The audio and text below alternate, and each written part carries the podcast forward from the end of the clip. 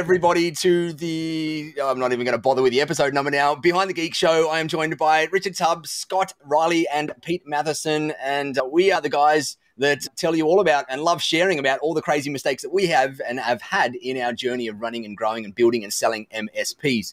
And the last couple of weeks, this show has turned into the the Scott therapy show or the Scott business therapy show where we've dived into hot challenges or the, the, the, biggest challenges that Scott's going on in his MSP at the moment because he is the only one of us three that currently still runs an MSP. The rest of us have packed up and shipped out and moved on. And so we've been diving into some of the hot topics that, that Scott's been having in his MSP and just brainstorming out all through them all and sharing all our different ideas and thoughts around how to get through them. This week, the topic that came up is when should I hire a sales rep? And there is many and varied opinions about this across the MSP space. As with everything, there is no perfect answer and there's no correct answer. It always depends on your situation and your scenario and where you're at. Uh, but we thought we'd have a bit of an open discussion around all the different things that come to play when you're trying to make that decision as to whether I should hire, a sales rep or account manager or BDM or inside sales rep or whatever it happens to be in your business as you want to grow it. And just personally, if I um one of the biggest things that I or one of the things that I noticed that a lot of MSPs do is they get to the three, four, five person size and they go, all right, my next hire has to be the sales rep. And they go out and they hire the sales rep thinking that that's going to be the key to their successful, crazy, spontaneous growth. And as yet, I've seen that happen at probably 50 times. And I have yet to see someone succeed at taking that strategy. It always fails. Six months later, that sales rep has never brought in any leads, let alone clients. And um, and it's always a struggle. So that's typically what I'm seeing in the marketplace. I don't know what who wants to kick off with something from what they're seeing and observing, and maybe what they've done out there in terms of the whole getting a sales, like a dedicated salesperson into the MSP. I can see Pete is chomping at the bit. He's chomping at the bit. I'll, I'll throw something in there. Um, only because it's something that I come across so so often, uh, and and lots of people have expectations. When you get a salesperson, it's not a sales and marketing person. Mm. Everyone seems to think that the salesperson is going to come in and generate a ton of leads all of a sudden and do the marketing bit for them too. Mm. Two completely different things. You've got your marketing arm or leg to your business that kind of generates, you know, does the brand awareness and does bring in leads. You've got the salesperson that then takes those leads and then does something with them. That's that's definitely the first thing and biggest 100%. thing that I see. Yeah. 100% yeah. agree.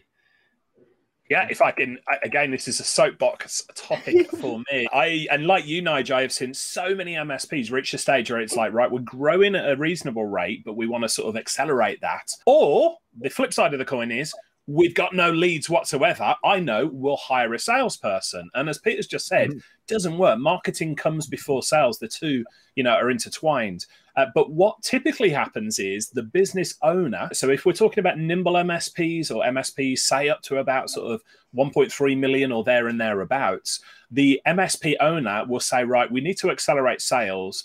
I'm going to bring a salesperson in. And what they're essentially doing is abdicating responsibility yeah. for sales.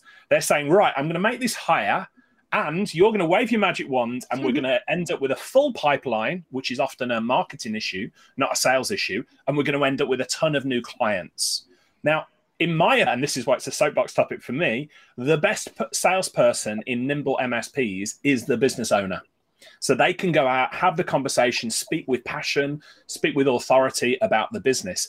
And most nimble MSPs that I come across, if sales and marketing are an issue, it's the business owner that needs to go and look at sorting those things out before they can then go and get help hire people to come in and almost abdicate responsibility.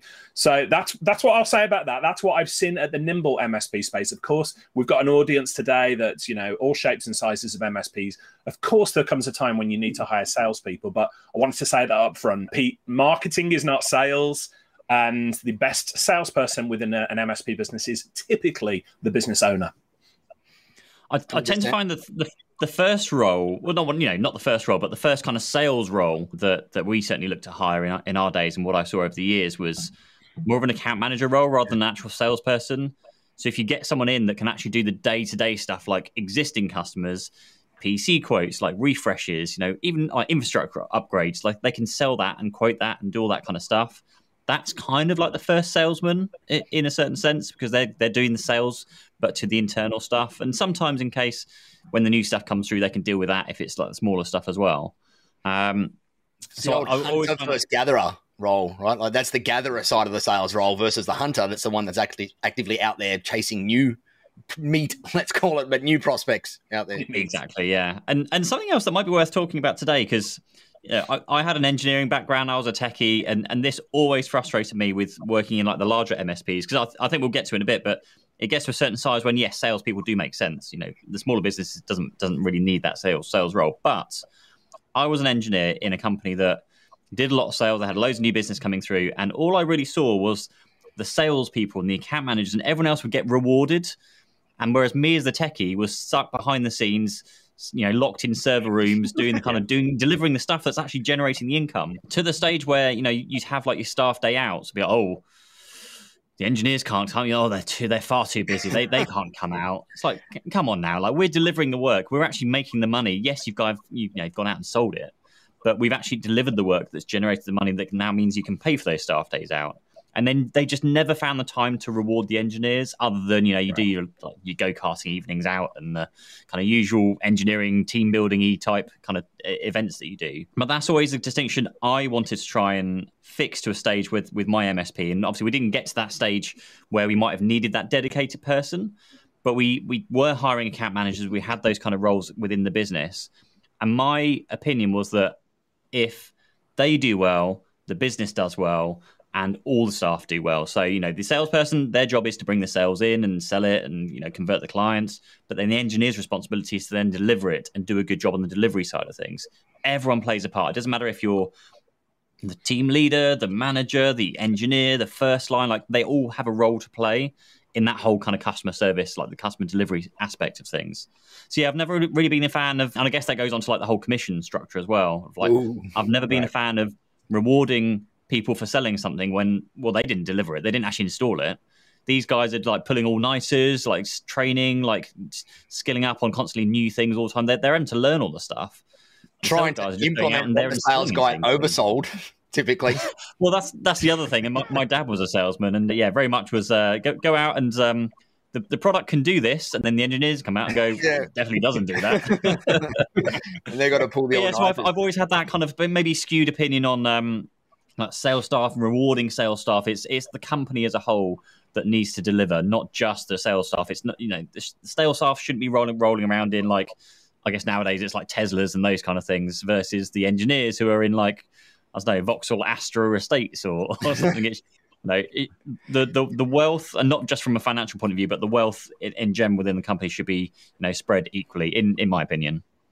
Yeah. yeah, fair call. Uh, I think so. That's a bit of a rant. there, there was, I think there's a lot of philosophical good behind that in the greater world as well. I think um, sales is an important function, of course, and to, like salespeople do love that incentive in there. But I, I, think you're 100 percent right. Like I look at the real estate industry, and I think that one's that's one that's wildly over. I don't know if it's the same over there, but over here in Australia, I think it's wildly over incentivized compared to what it should be over here. And and I think it's, it's that same similar philosophy behind the scenes.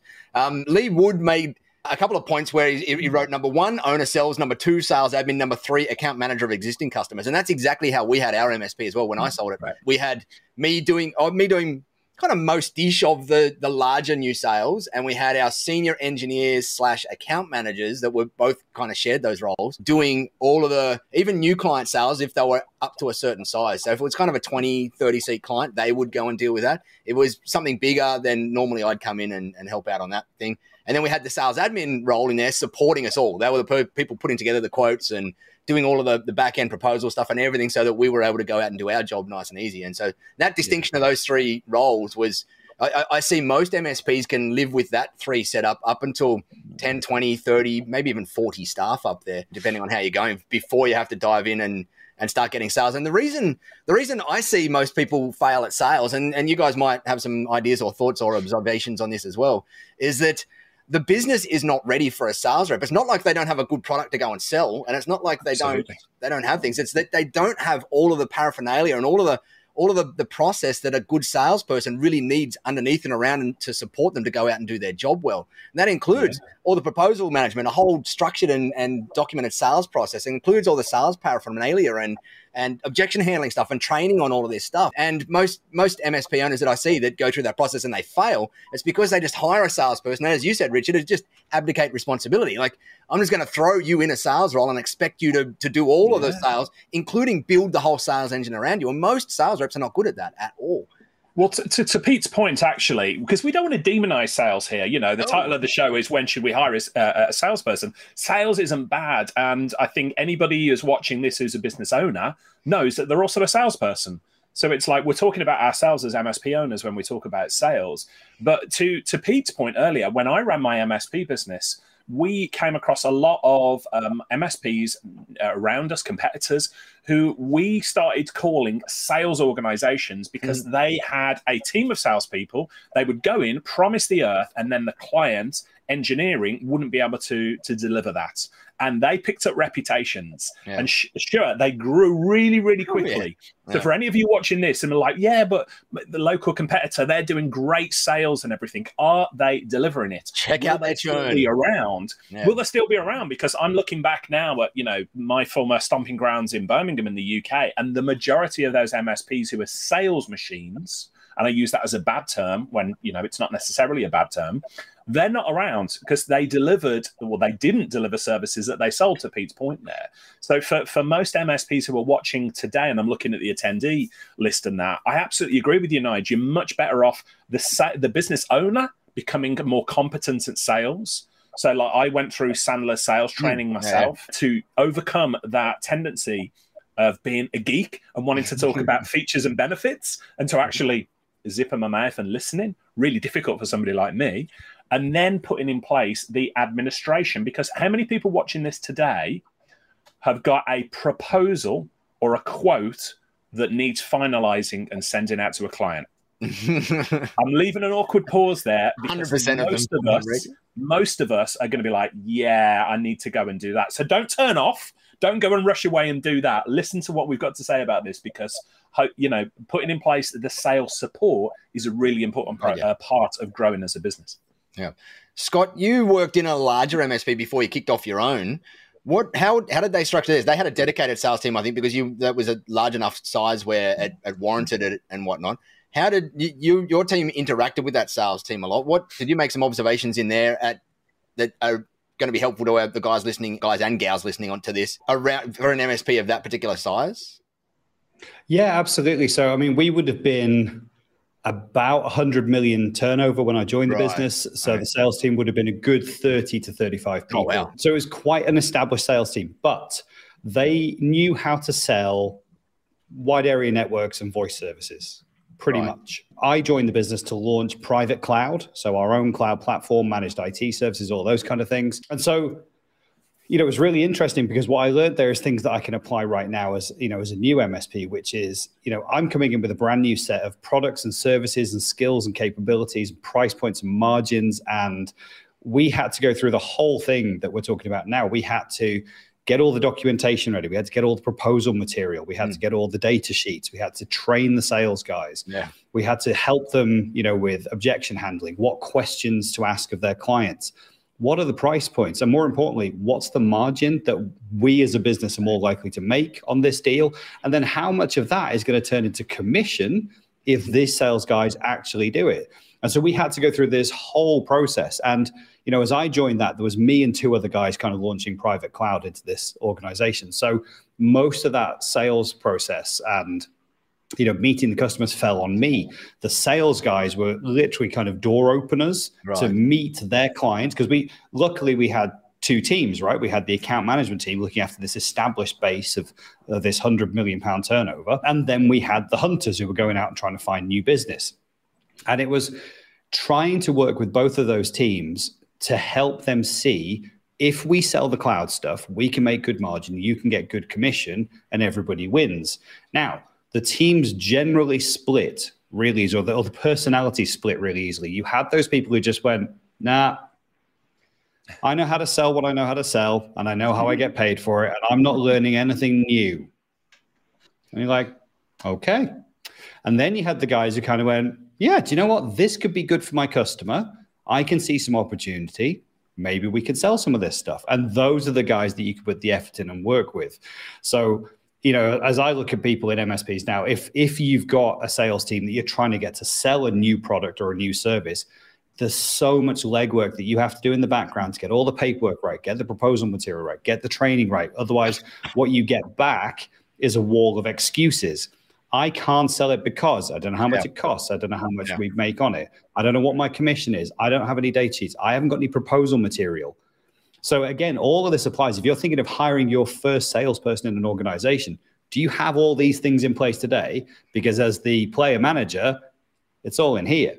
Hmm. And it's all in previous proposals that you've got in Word hmm. on your yep. on your laptop, right? It's not in a system, it's not written down anywhere. The margins you can sometimes discounts. You know, the, oh, well, I like these guys. We'll give them a discount. There isn't enough structure to it for you to bring a salesperson into that process. So I learned a huge amount of that inside that that larger organization, and you could you could see the two types of categories of, of the guys. The the hunters were just door openers, right? Get it, get the door open, get a meeting with the client, and then throw in a pre-sales person or a techie. Throw someone in who can have a real conversation with the client about what they need, whether the product's a good fit, and then come out the back of that. And this is to Pete's point, which is, you know, that those door openers, that's all they did was they got the door open, ushered in a pre-sales person, and then the pre-sales person qualified the opportunity, designed the solution or, or built out the components of the solution, priced it, proposed it, pitched it, went back, objection handled it, closed it essentially, and then they don't get a commission, but the sales guy gets a commission. And we were like, oof, that's someone's doing a lot of the heavy lifting yeah. and someone's not, but someone's getting a lot of commission. And then and you would get those typical kind of frustrations. Well, none of you would have a job if it wasn't for me in sales. so That's I think there's, there's a lot here that we've got to get right around, you know, having the stuff in place first, having the structure and the commissions and the and the pay scheme, so it, it incentivizes everyone, you know, yeah. to do the right things. Yeah, yeah. That, that's why another reason why I've always been a big fan of the mantra that that good marketing nearly makes the sales process non-necessary or very unnecessary Agreed. in there. And the more, the better you get at marketing in there, the better you're delivering sales qualified leads to an internal account manager role rather than having to have a, a hunter out there doing the hardcore closing out there. And so, so I'm even in my MSP in the tech tribe in, in every business I'm involved in, we I double, triple, quadruple down in marketing and nurturing and all of that sort of stuff, just because I don't even want a heavy sales requirement inside that type of business. And in in the B two B sales space, that can work very well. There's certain industries that that absolutely require hardcore sales closes and all sorts of stuff in it, but in our B two B space, I, there's often not anywhere near as much of a need for it as what people think, and the the account managers can typically take over just from the marketing qualified lead and close from there. As you were talking about then, Scott, you get the, a good quality of, of, leads coming through and a good lead flow coming through.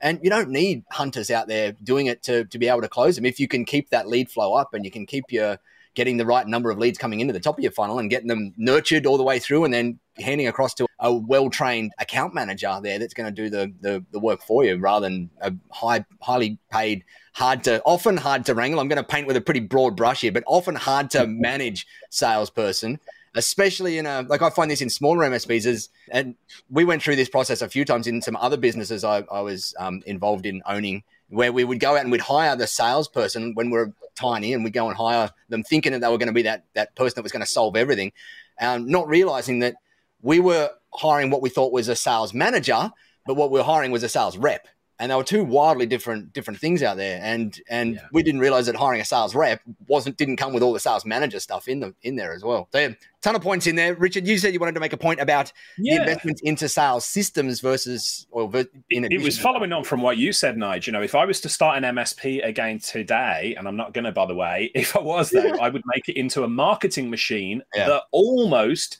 made the sale like the sales are to be lost. Yeah. So you know, we all know nowadays. We've talked on the show about content marketing. You know, Marcus Sheridan stuff. They ask, we answer that type of stuff. It should be a situation nowadays, and you know this as consumers where you approach somebody and you know all the answers and it's basically like right i've just got one or two little things to to make a decision on you know where i spend my money with you the sale is there for you to lose so if i was to start an msp again today I would invest in marketing. I would make the sales just sort of trickle in all of the time. Then, though, and this is uh, to Scott's point about having the structure there, I would invest up front in a sales system, right. not just like a workflow, but there's tools out there at the moment. So you know, I'll give a shout out for Zomentum, which is like a, a revenue generation platform. But there's also ConnectWise Sell or Quosal, as used to be known. There's QuoteWorks out there. These are great, but something like Zomentum, like the lead comes in, and you can automate a lot of this. It's like do a little bit of sanity checking, put it into the sales system, and it just spits out a form that says, "Hey, sign here." e-signature let's get it into the system let's get you rolling with that the sales is not the most difficult part at that point. And a tool like Zomentum um, helps you actually to do more upselling, which is perhaps something else that we can talk about as well. Yeah, one of the so we're obviously we all kind of agree, and I think most of the audience in here as well will agree that that hiring a sales rep in a nimble MSP is one of the last roles you typically fulfill in there. But let's you mentioned it before, Richard, that you put yourself as the, the sales rep in your business through sure. Sandler sales training. And I think this might be an important topic to, to dive into a little bit is the, the whole sales training process and, and enabling ourselves, if we're the owner in the business yeah. or our account managers, to get more structured at our understanding of sales and, and have a framework to work with. And so, Richard, you you went through what a lot of people will know is is called the Sandler training system, and you put yourself through Sandler sales training. Yeah. Before we get to Sandler, though, and I, you know, I, I want to rave about the Sandler stuff. I'm a big fan, but we're going to go back to a book that we recommend again and again and again. And Scott knows where I'm going to go with this one, and it is this book here, The Go Giver, The Go Giver by Bob Burg. Now, I was only tweeting back and for Mr. Burg this morning. If you are watching this show and have heard us speak about this book, book before, and you've not gone out and buy it, go and buy it if you've not heard of this book before, go and buy it. It's like a really, you know, short read. It'll take you an hour with a pot of tea, but it all it talks about something that we as MSP owners, I think, do naturally. Most of us getting into this industry because we want to help people. And we think of sales as this friction point where we've got to persuade other people to buy stuff that they don't necessarily want. That's the stereotype, the head trash that we've got around salespeople, isn't it? We think of used car salesmen and all of that jazz.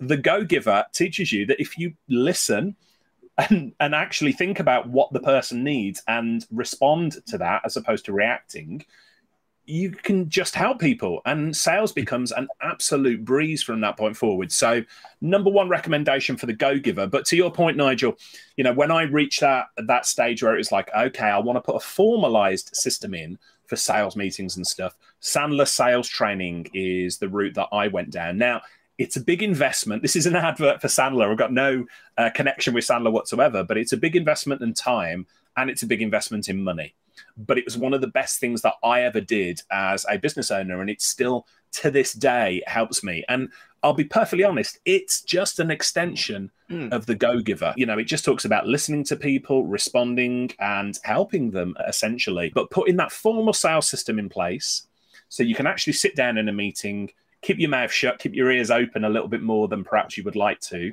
and the sales just come. I don't want to oversimplify it, but that's that's what happens. Scott, talk to us about the Go Giver and that sort of philosophy, because you don't have a sales team, do you, within your business?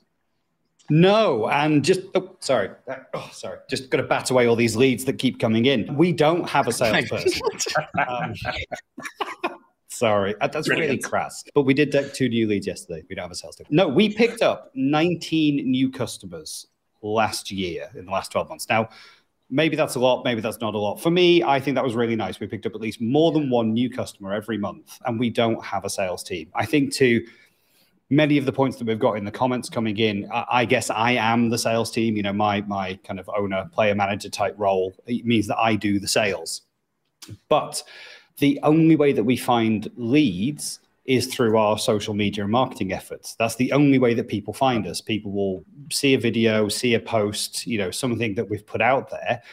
And what we've tried to do in, in all of those posts is not sell. We've tried to just give value. We've tried to just help. We've tried to provide advice or guidance or insight or, you know, something that's happening with licensing or Windows or a technical problem. We've tried to just put that information out there and hope that it's helpful and it resonates with someone. And it does. And those people see us as kind of the go to experts. And then they just come along and go, hey, let's, you know, let's work with you guys because you clearly know this stuff better than we do. you seem like friendly people because they've seen our personality in that media that we've put across and they've and i just I, I, I love that but then you know the reason that we're here i guess on this topic today is because i look at that and go well 19 new customers is great i know i, I know what my cost of acquisition is because i've been through the training course in the in the tech tribe. i know what my cacs mm-hmm. are um, i know what my ltvs are for those clients and i look at that and go that's great how do i do better next year and how do I bring down cost of acquisition and how do I improve lifetime value? And then I go, well, is it a salesperson? Or is it a sales process? Or is it do we, you know, embed more in the digital marketing that we do? What do we double down on so that next year we do better than last year? Now I'm I'm looking at, and again, I always like to be really candid, I'm looking at the end of this financial year, we'll have doubled last year's turnover and pretty much last year's margin and profit as well. So it's it's it's going well we are probably slow and steady, you know, as we grow and, and we develop and, and we, you know, we increase our turnover. So do I want to try and make an exponential leap? And is that why I should hire a salesperson? Or, you know, as everyone's talked about here, you know, do we just get in a sales admin or, you know, an account manager type role? Or do we do none of those things? Because actually, the giving that we're doing, and back to Richard's point about the Bob Burg, the giving that we're doing is really working and it's really paying off. And actually, 19 new clients in a year is maybe amazing, and I should be celebrating. But that's that's I think why we're here talking about this topic today is how do we get more leads and keep growing the business? And genuinely, I, I think what we're doing is working, or at least it works for us. It's give, give, give, and, and, and back it comes. Theo says, How many leads have you found come in from word of mouth percentage wise? I don't know, if I'm honest. I'd have to go and look. Um, I don't know. I honestly don't know. We definitely have had clients who've referred other clients to us, or they've got a partner organization, or even in one case, we had someone where we got engaged with a small organization who had a relationship with a much larger one said hey you know they're trying to do the same project. Can i put you in touch with those guys? And then we had a, a huge relationship with that customer for the last two years. So we definitely have it through word of mouth but i don't know. I would say most of the ones that i put down when I calculated them had come through LinkedIn, YouTube, right. or, or another you know social channel. Right. We um we, with our word of mouth referrals, we it was like a, a, linear a linear a line that way. Sorry, and that, that yeah. when I first started the business, like hundred percent of our new clients and leads came from word of mouth, and then over time, as you start to put other marketing strategies out there, that start, the percentage starts to go down. And when we when we probably in the last two years when we sold the business, I'd say we were probably only at 30% of new leads or 30 or 40%. I'm going to be, that's pretty rough, but probably 30 to 40% of new leads came from referrals. And the other 50, 60, 70 or whatever it was came from all our other marketing, marketing activities out there. But that was a, a nine year journey between those two things there. And it just kind of, changed as we went through and dived in on some. Richard, you mentioned in the chat there a book, another book recommendation, which I had on my shelf, which is yeah. Selling Technology the Sandler Way. You put me onto this book. I'm pretty, yeah, you did. Well, let's give a shout out for that book because for those of you who are watching and you know are intrigued by Sandler, what I said, but it's like, oh, you look at it and it's like tens of thousands of pounds or whatever it costs nowadays to do it, and you're like, eek, can I just dip my toe in the water? Yes, you can. So the uh, the book that my beautiful assistant is showing there, Nigel, uh, yeah, selling technology the Sandler way, really good book if you want to get a feel for what the Sandler technique is uh, is about. But again, I'd really recommend you go and get the Go Giver first. I should be on commission with Bob Burg talking about sales. Me and you, Scott, should absolutely be on commission here. We'd make a fortune. It's, I, I feel bad for the, the co-author because I only remember Bob Burg, and every time I pick up the book, I go, "Oh my goodness, there's another guy." John David Mann, yeah. And if you ever speak to Mr. Mr. Burg about the Go Giver, he'll say, "Thank you so much." For speaking so well about the book that me and John David Mann wrote together. So he's he's a compliment, consummate professional about that. Yeah.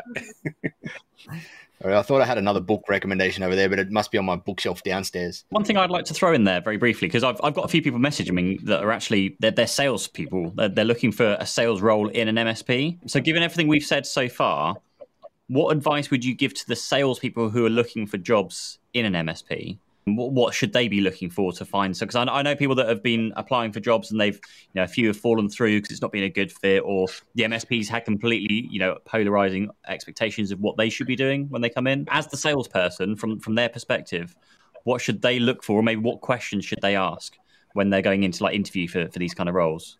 I, can speak a little bit to this. So obviously, I do a lot of work as an advisor with uh, vendors, uh, people in our space, and one of the um, things that I've done with vendor salespeople over the past few years is encourage them to build up their personal brand. Now, if this sounds a little bit woo woo, bear with me on this one, but I can tell you that people, you know, don't really remember the organization they buy from, they remember the person they buy from. So if you are regularly doing things like LinkedIn lives and putting yourself out there and you know helping people, again, it's going back to this go giver thing. I have spoken to a number of salespeople within vendors who have started off at one vendor and then been headhunted for another vendor and moving on uh, from that perspective. So they themselves are in demand. So that's not a direct answer to your question, Pete, but it's, I think if you were looking for a role within an MSP, I would very much be building my personal brand because then that's transferable. You can go anywhere, and you've already built up the the accumulation of um, knowledge. You've already built up the reputation that you can take, and it's going to make your job as a salesperson so much easier.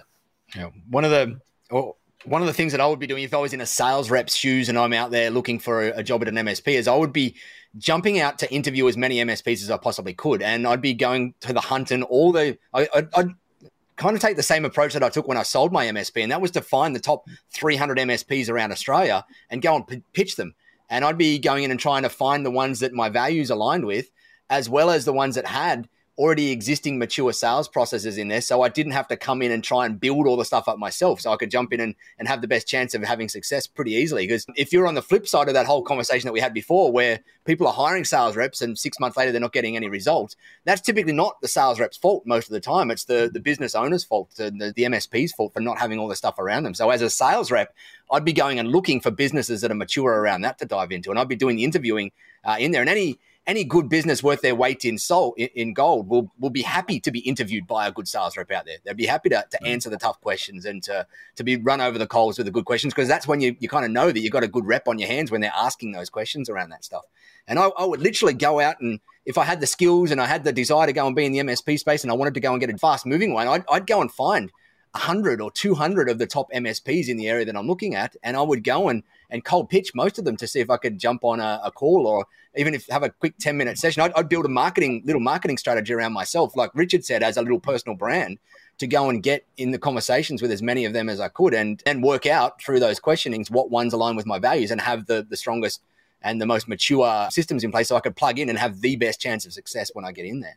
So I guess they should be looking for probably minimum sizes if, if we're yeah, saying there's a certain kind of size point that there is minimum size like it, it often cor- correlates with maturity level as the size right? But it's not always hard and fast. But you typically and i'm going to paint again with a stupid broad brush here but in the thousands of msps that i've seen out there like you probably don't have mature sales processes in the majority of them until you're at least at 15 to 20 staff it's very, very rare that I see mature sales processes at a, at a level lower than that. I have. There's always exceptions to the rule, but it's typically around that size. I don't know if Richard and Pete, you see similar size into that, but that's about the size I normally see. Absolutely, would agree with that. Well, yeah, it, you know, it becomes. We talked about a sales machine, and I use the term negatively. I think I've seen MSPs that have got maybe three and a half million pounds mm. and above, and they have then turned into a sales machine. I also right. want to throw a point out here for anybody thinking about like, okay, we might need to, we're at that size, we might need to take a salesperson on or, or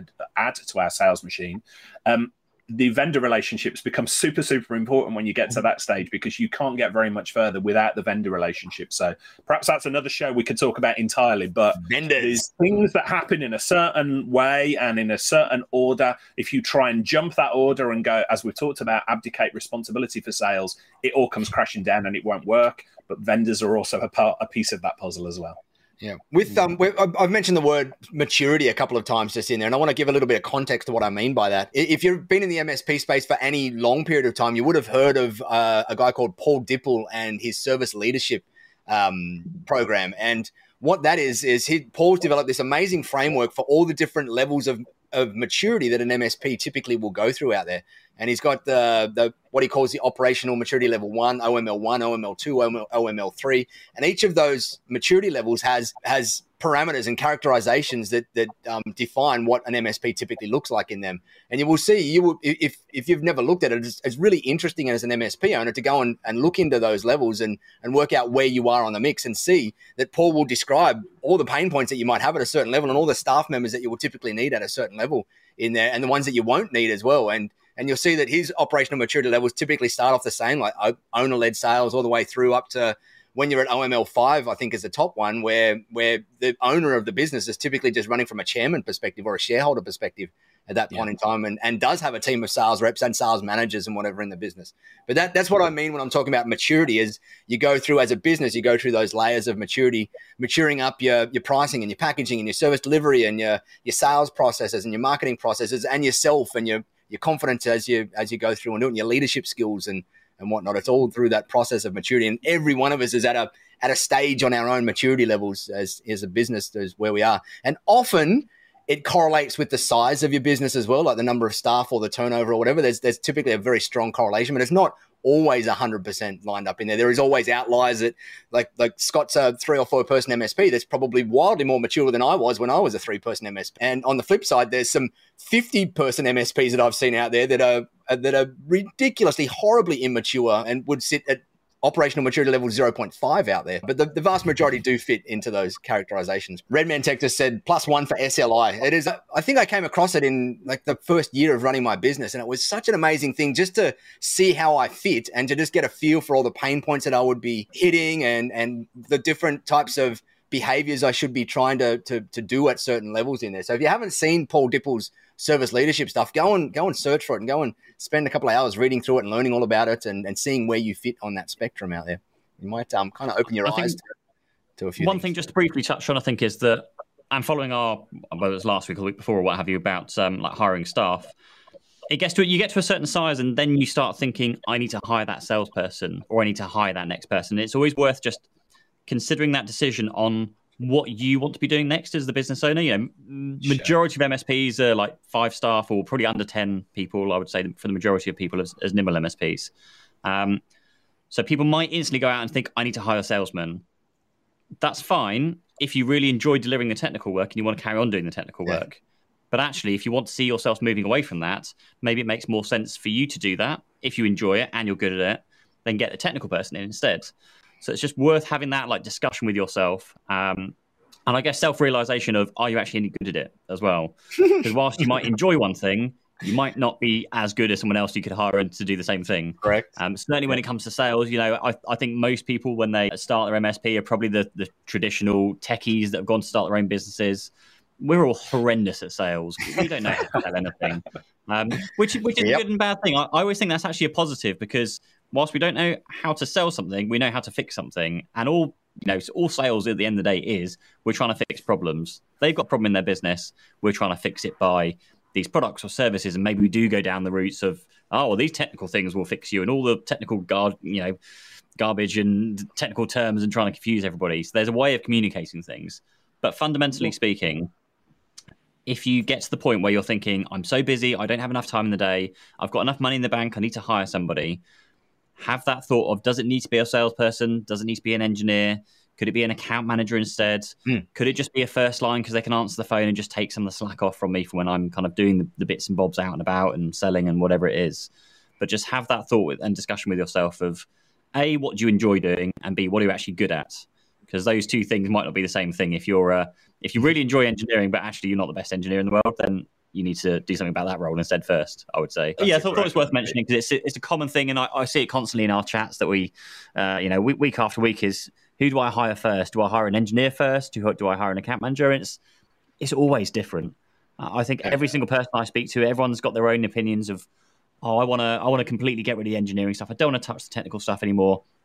I just want to run the business. And obviously, that's a much part, larger part of the business to run the business because that's everything in between. But some people want to stay technical, and, and that's fine. I chatted with, I was very fortunate to chat with the founders of 1Password, Dave Teare, Dave Roustem, and, and the lead dev. And the the founders to this day are still developers. They still jump into yeah. the code base. They still yeah. make changes, and they they hired different people. They, they hired a CEO very early in their journey because the CEO is there to run the business and do the bits that they're not good at. They know that they love doing the de- development work. They're really happy to do the development work. So they've, you know, they're, they're like 500 staff now, and they're they're not top dogs. They're they're just en- you know engineers and developers. Um, awesome. So it's just crazy that businesses can grow that that that fast and uh, with that that number of staff. Yeah. And you really really picked the uh, job you want to do. Let's talk about the other salespeople that we've already got within the business that we've not touched upon. We, we've sort of skirted around this, but let's be upfront and honest about it. You know, some of the best salespeople within my MSP business were the engineers.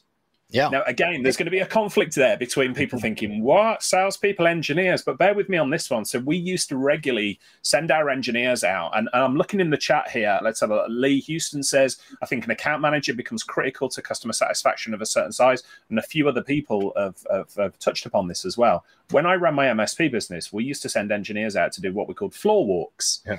Uh, now, this is where an engineer would go out to a site, not necessarily to fix anything. You know, they're not going there to say, oh, we've got a ticket that's open that needs doing or whatever, but they would literally go out. We would give them a little job to do. We'd say, hey, can you go and test the UPS or can you label this or do that? You know, admin type of work. And we'd say to them, like, while you're there, just wander around the floor and at the client site and just tap people on the shoulder, say, hey, is everything all right? Can I help with anything?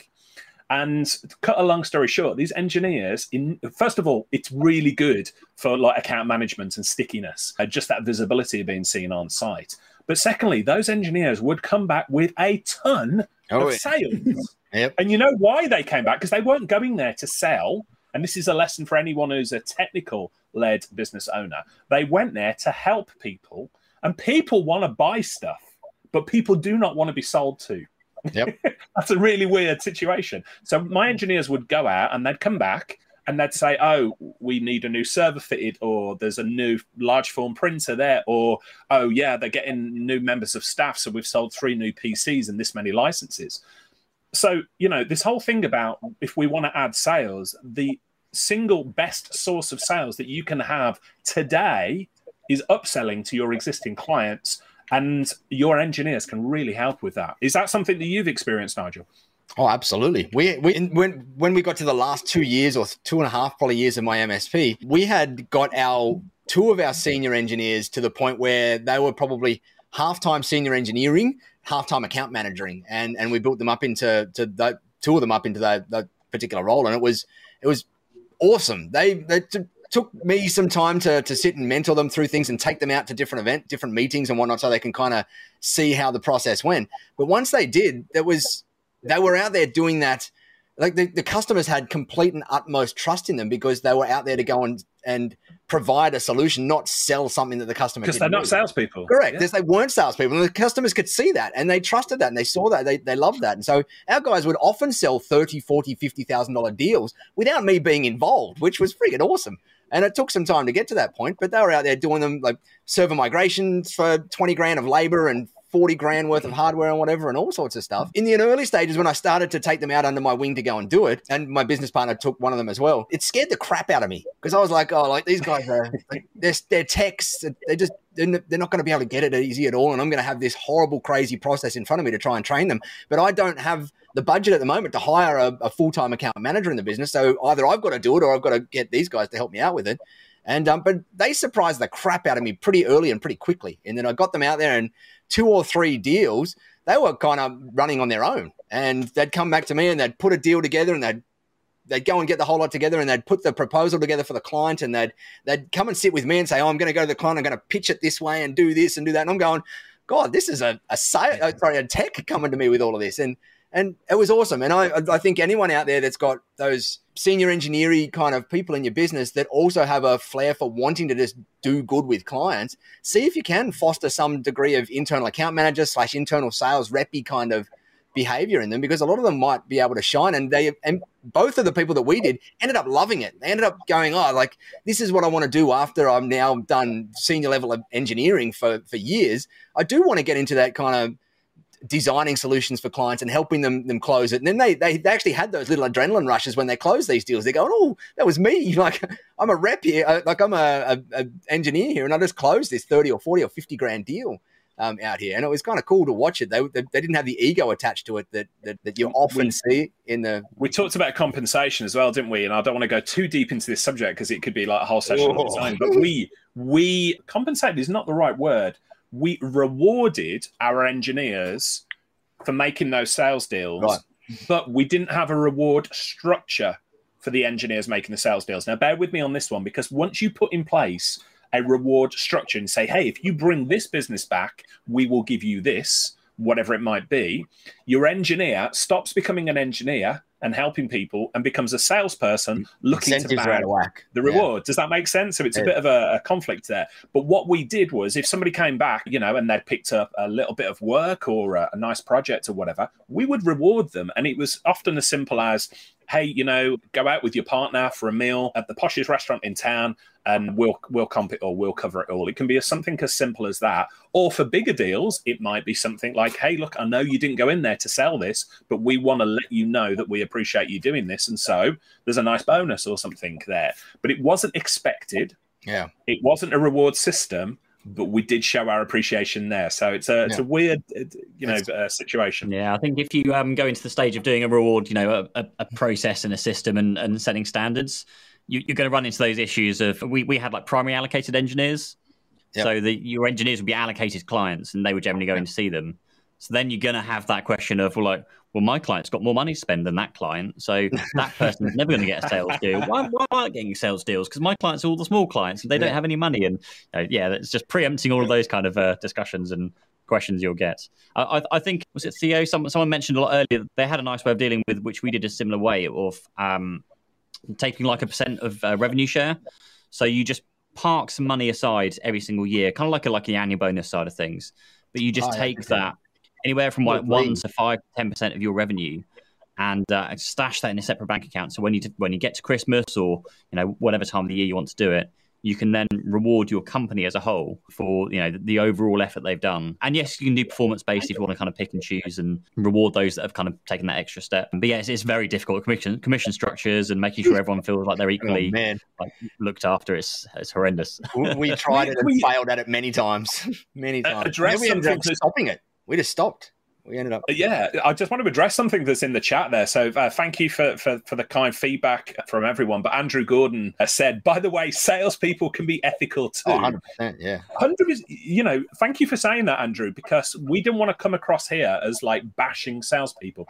Now, there is a stereotype, isn't there, in the industry? If any of us think of salespeople, we think of like used car salesmen and stuff like that. It's like, oh, that's yucky. It's horrible.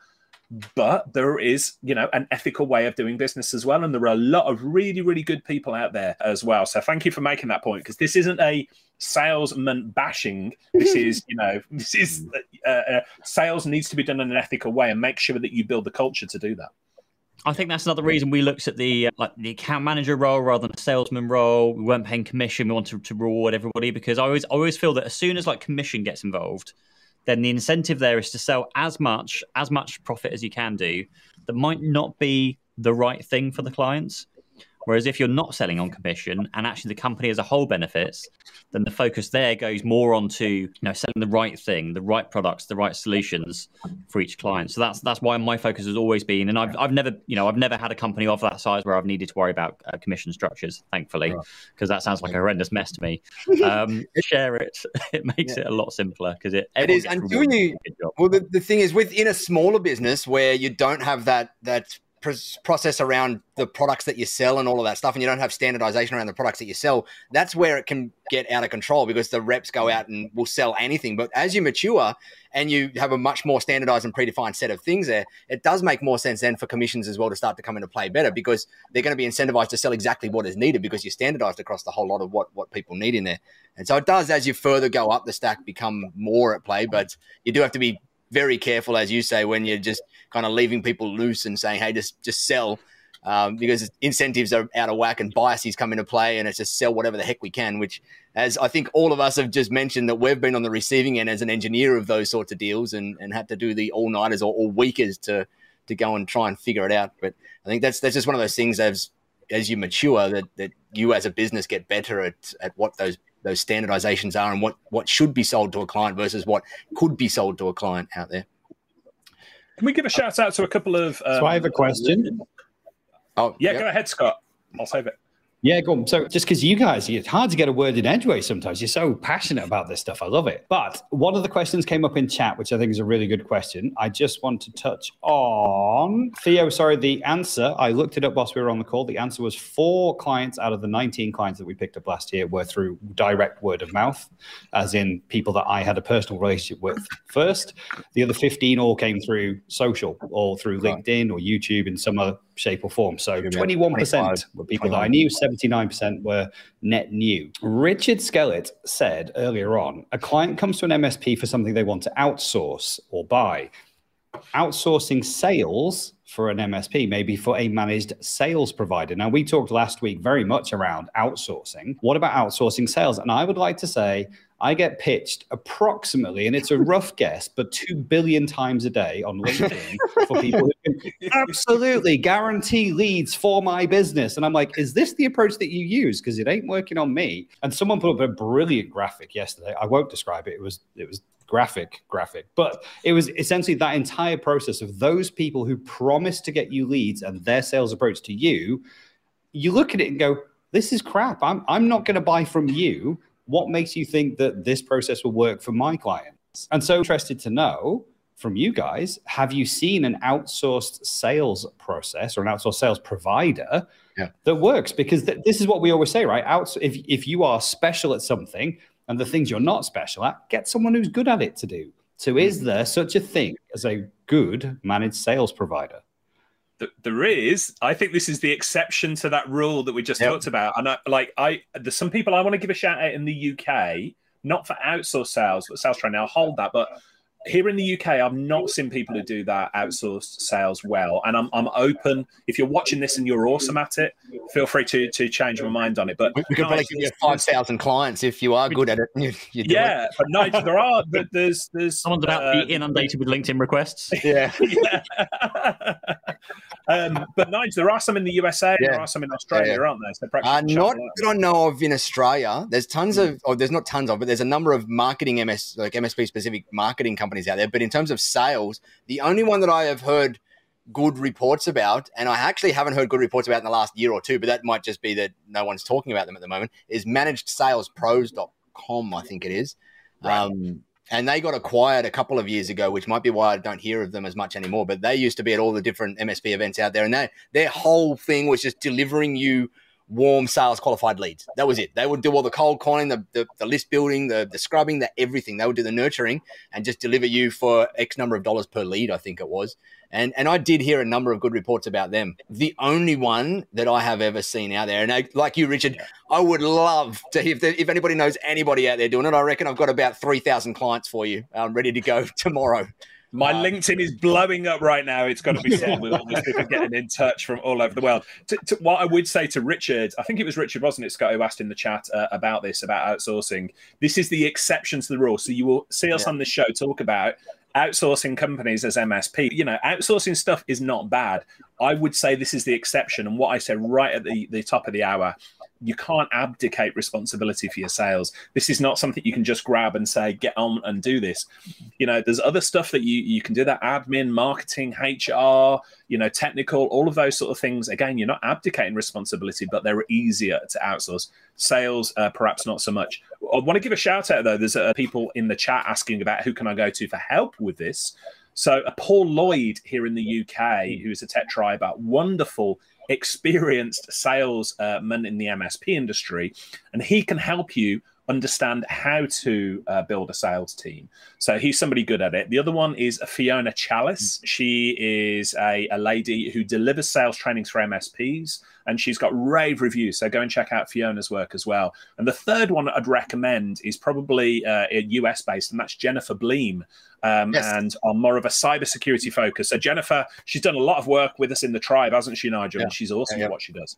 Yeah, going. She's about to release a book in the coming month on selling cybersecurity out there, and it's an amazing book to run through the whole framework. It's going to be a, a, definite read for any MSP out there. But I'll put in a plus one for Fiona and Paul as well. Two awesome people that that know the MSP space and the B2B uh, solution selling space like crazy in the UK. But I believe both of them also work with clients over in the US from time to time as well. And they probably that means they, they work with people in Australia as well. I don't think they're hundred percent um, stuff. If you are a tech triber as well, and we've already had a number of people comment in the chat, we did, uh, if I say so myself, an awesome session with Paul Lloyd on the uh, sales system. Yes. You can go and check that out. And if you're looking for uh, more information on Jennifer or uh, Fiona, I've done uh, Tubb Talk podcast interviews with them as well. So if you're worried about getting in touch with a salesperson and being sold to, you can go and check them out from a distance.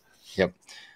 I think it's time to wrap up rather than going over, we can we can wrap up with 60 seconds to go. Hopefully that's been helpful for everyone. It's sales is one of those those kind of hotly debated topics out there. As I think it was was it who was it? Um Andrew said like salespeople can be ethical too. A thousand percent. We don't want to make this a bashing on sales people out there in any way, shape, or form. Salespeople doing the right thing with the, the right intentions and selling the right products are some of the most important people in the world out there because um, otherwise people wouldn't wouldn't get what they need, right? We wouldn't get what yeah. we need out there. So so I'm all for sales in the right positions with the right ethical intentions behind them. I think it's it's a wildly important and needed thing.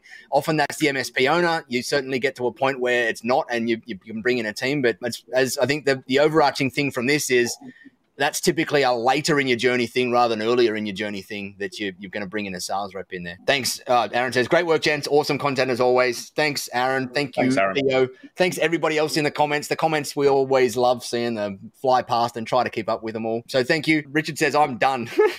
I just we've got a little own internal chat that we've got going on.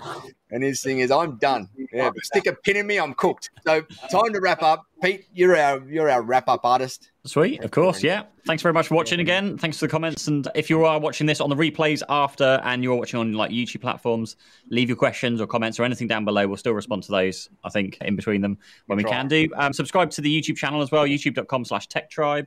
Make sure you're subscribed or followed or whatever it is on all your podcast platforms. Just just briefly in the Tech Tribe, is there sales resources and um, sales training? Is there any sales training courses um, there? There is a cybersecurity sales workshop in there that we've got commissioned Jennifer Bleam to go and do. It's a probably a seven part workshop with tons of objection handling worksheets and stuff like that in there. There is also a I think it's a 74 slide sales deck built for MSPs that you can go and like you're not going to use all 74 slides. You're going to cut out bits and pieces that you don't need, but it's it leads people through a journey of, of selling managed services in there. So there's that. And there's a there's a bunch of other little bits and pieces here and there that you can you can find in there. They're two of the main things in there that will help. Sweet. But yeah, that's it. Have you got some sales stuff inside in not a business coach? I wouldn't, I wouldn't say specifically sales stuff. Like the supporting um, material around the outside of it is more. Yeah, it's, it's more just yeah delivering the service and marketing approaches and those kind of things. Because yeah, we, we didn't, didn't get to the size where we needed that kind of sales role, so to speak. More around the quoting process and the follow up and, and that kind of stuff. But yeah, there's, there's a little bit stuff. in there. Okay, all the important stuff. Cool. Awesome. All right. Well, thank you, gents. Thank you, guys and gals, from the, the, the audience for listening and, and chiming in on the chat. We will come up with some sort of topic topic for same time, same place next week. The way we'll do it is we're going to ask Scott in a minute what his next challenge is. see if we can. um, so we will figure that out. We'll post it and the thing. But as Pete said, go and make sure you go and click the subscribe button, and we'll see you same time, same place next week. Bye for now.